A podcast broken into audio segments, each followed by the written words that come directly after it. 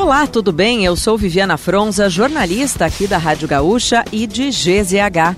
Não conseguiu acompanhar as principais notícias de hoje, quarta-feira, dia 8 de novembro ou das últimas horas? Eu vou trazer aqui para ti, antes que o dia acabe, o nosso resumo diário de notícias do fim da tarde. Oferecimento Serrana Solar, a minha escolha certa.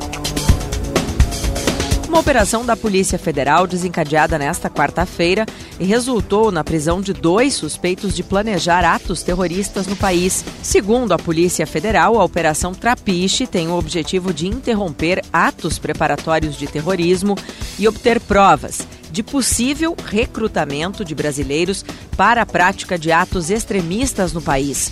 Os alvos da operação teriam ligação com o grupo armado irlandês Hezbollah. Foram cumpridos mais de 11 mandados de busca e apreensão em Minas Gerais, São Paulo e no Distrito Federal.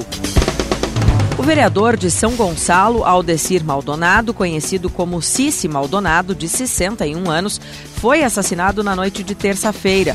Segundo a Polícia Civil, testemunhas do crime foram ouvidas e uma perícia foi realizada no local. No perfil do vereador, na rede social Instagram, uma nota diz que o parlamentar foi morto em uma tentativa de assalto. Uma nova lista de estrangeiros que poderão deixar a faixa de Gaza foi divulgada hoje pelas autoridades, mas, segundo o embaixador do Brasil na Palestina, Alessandro Candeias, o grupo de 34 brasileiros que se encontra no enclave palestino ficou de fora. Na última sexta-feira, o ministro das Relações Exteriores, Mauro Vieira, afirmou que o chanceler de Israel, Eli Cohen, garantiu que os brasileiros seriam autorizados a sair da faixa de Gaza até esta quarta-feira. O prazo expirou, mas a passagem de Rafah ficou fechada dois dias, o que provocou atrasos. No entanto, o grupo de brasileiros recebeu uma mensagem da embaixada afirmando que a saída do território deve acontecer nesta quinta-feira.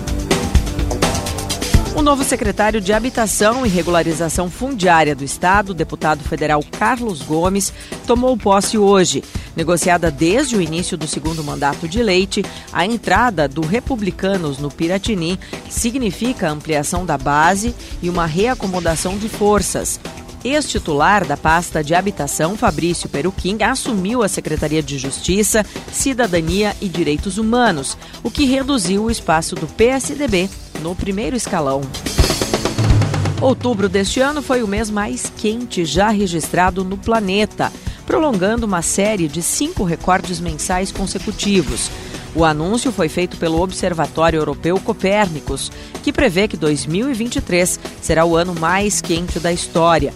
Os novos dados, que na prática são traduzidos em secas, incêndios devastadores ou furacões mais intensos, reforçam os alertas dos cientistas antes da reunião da ONU em Dubai, que será do dia 30 de novembro ao dia 12 de dezembro.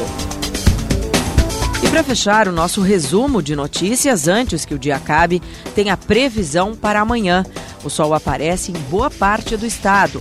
Entretanto, o tempo segue instável, com previsão de pancadas de chuva que virão acompanhadas por raios no noroeste, norte, oeste e sul. Para a faixa central e nordeste, incluindo a capital, a condição será de muita nebulosidade, com previsão de chuva fraca a moderada intensidade. Se quiser saber mais sobre algum desses assuntos e muitos outros, além dos nossos colunistas, áudios e vídeos, é só acessar gzh.com.br ou o aplicativo de GZH. Amanhã a gente volta aqui antes que o dia acabe.